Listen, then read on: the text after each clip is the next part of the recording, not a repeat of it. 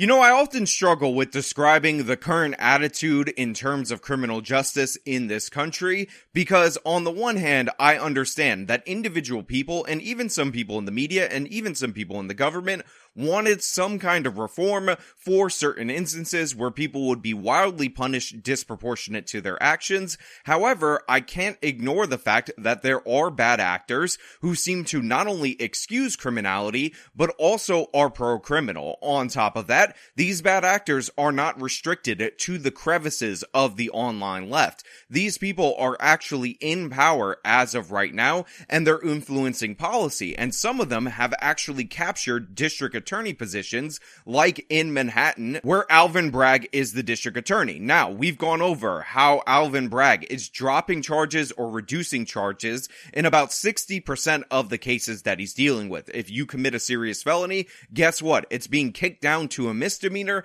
and he doesn't want to put anybody in prison unless they commit only a certain degree of felonies. So what we're watching here is a guy who is obviously leading to a crime spike. However, he's not somebody who's just, I want to be soft on everyone. He's somebody who wants to enforce a specific pro-criminal ideology because today we're going to talk about a story where a CVS worker was attacked by a retail thief that attack ended up leading to him defending himself, and now this CVS worker is being charged with murder. This seems eerily similar to the incidents that we've heard about, including the Jordan Neely Daniel Penny incident and the Jose Alba incident, which was also in Manhattan. Now we're going to get into this. I'm going to talk about the man at the center of this, but before we get into that, this video is sponsored. So let me toss it to the sponsor and you're going to want to come back over here when we discuss this on the other side. The surging national debt is bullish for the gold market. The recent debt ceiling drama ended with nominal cuts to the federal budget,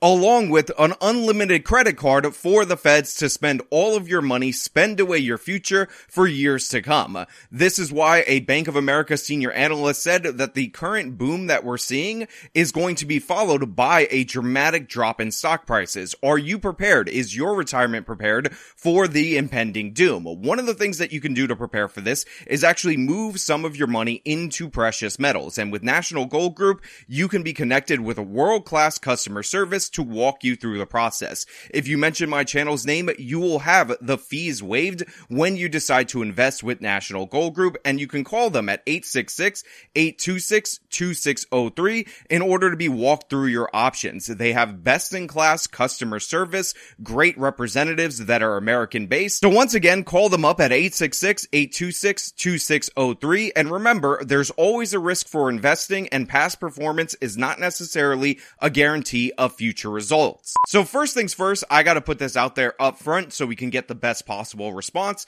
Scotty Enoe, the subject of today's video, is up against it. I recently looked at his GiveSendGo, which will be linked in the description of this video, and it's at $225.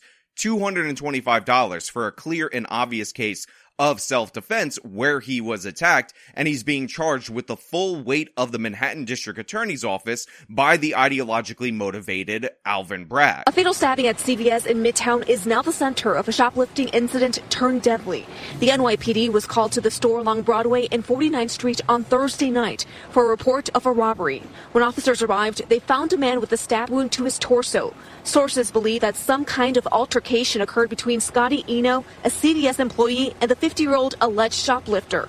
Enoe is accused of pulling out a knife and fatally stabbing the 50 year old whose identity has yet to be released. So at the time of this segment, 46 year old Scotty Enoe had already been arrested and charged with murder in relation to this incident, but the person that he got into the altercation with his name was not released. However, we actually have an article from the New York Post that goes into the history and the name of the person who was killed, and it turns out it's a 50 year old homeless man called Charles Brito. Now, according to the Enoe camp, as delivered by his mother to the New York Post, the confrontation went down something like this. At 12:30 at midnight at this CVS in Midtown Manhattan, Brito, who has a long history of thefts and other crimes, unsurprisingly was one of these guys who should have never been on the streets in the first place, decided that he wanted to steal Gatorade and coffee creamer of all things. Why a homeless man specifically wants coffee creamer, I'll never understand, but this is what he tried to steal. At this same time,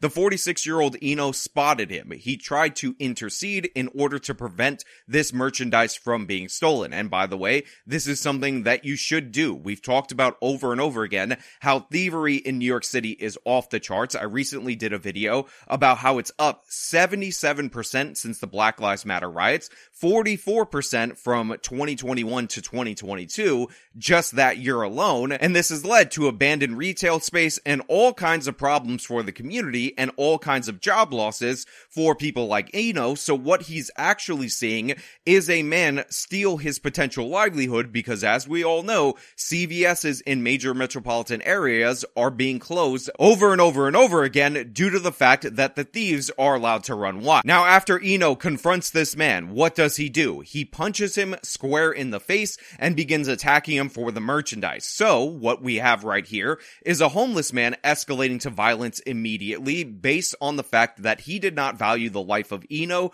more than the merchandise that he had in his hand. Now at this point in time, this was escalated from a simple shoplifting, a simple petty theft, to a robbery because physical force was being used to obtain the items. Now, for some reason, people are under the belief that when you commit a crime, when you sucker punch somebody, that all of a sudden you are entitled to some kind of karate battle, but Enoe was not having it. Seeing the potential threat, by the way, this is a homeless guy. He could have easily had a weapon on him. You don't have to wait for the weapon to be drawn before you react to that potential. It was a legitimate threat. He draws a knife and during the confrontation, confrontation, the homeless person, Brito, ends up being stabbed and he ultimately ends up dying by the time that the police arrive. Now, Enoe of Brooklyn was taken into custody at the scene. He was then escorted to Mount Sinai West with contusions to the face, a source said. He was later taken to the precinct and then charged with murder and possession of a weapon. Now, if you'll remember my appearance on the Culture War, we were told by Emma Vigeland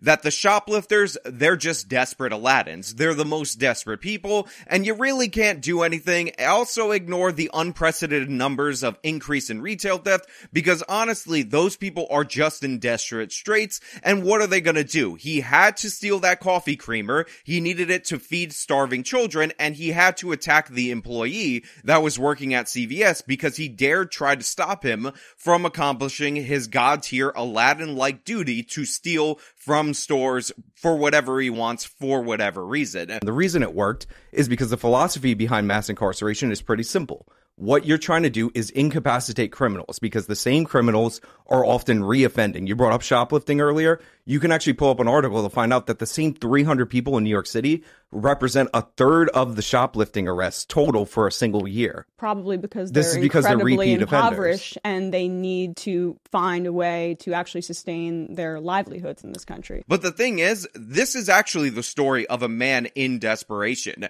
This is actually the story of somebody who is under the gun and actually produces. This is what good, kind, honorable people do when put in these circumstances.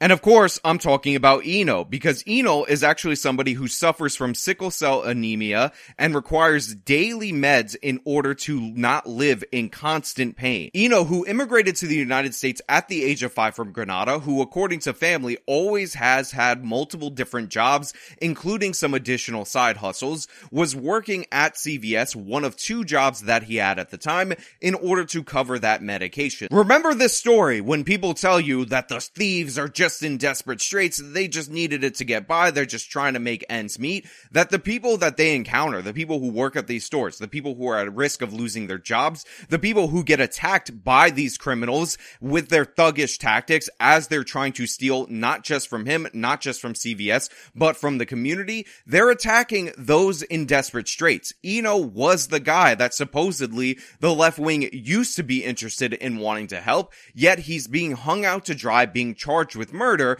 because he was put into a situation by a system that absolutely failed him. And we're gonna get to that system failure right about now. The homeless man who was pronounced dead at Bellevue Hospital had more than a dozen previous shopping arrests to his name and was known to target drugstores in upper Manhattan according to sources. Maybe Scotty was the unlucky one, the mom said when told of the homeless man's priors. I'm praying for him and that everything will be okay, she continued. They should have put this guy away somewhere somewhere a long time ago. Just keep him off out of the street. Look, I couldn't agree more. Her son was definitely the unlucky one. Uh, they had over a dozen chances to get this individual off the street. If he had mental illness or anything like that, they had over a dozen chances to get him into treatment. Yet they did not. They kept releasing him over and over again. They said shoplifting was no big deal. It's not like these people are dangerous anyway. And what did we end up with? We end up with a guy who's struggling to pay for his medication, getting into a fatal encounter with this individual individual. If you're one of those people who are like, save the homeless, save these poor Aladdins, well, that poor Aladdin just ended up dead.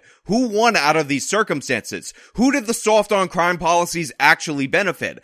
Absolutely nobody except for you left wing progressives who would rather feel good than actually do good. This man should not have his life ripped apart. This man should not be ripped away from his family. This man should not have ended up in a jail cell without his medication because he was arrested on the spot. The criminal should have been held. I said it before and I'll say it again. If you're a repeat offender consistently, this was over a dozen times, then a judge should be able to assert judgment and hold you pre-trial. You need to have strong deterrence for this criminality, and these retail thieves are one person trying to intervene away from becoming violent. They're one chance from things turning awry, and in this incident, we have this guy ending up dead, and now two lives are going to be completely ruined. One has been ended over these circumstances. We have to absolutely fight back. Again, his GiveSendGo is at $225. Look, I understand a lot of you are struggling out there. I'm not asking for those of you who can't afford it to give, but if you can't afford it and you care about the principle of self-defense,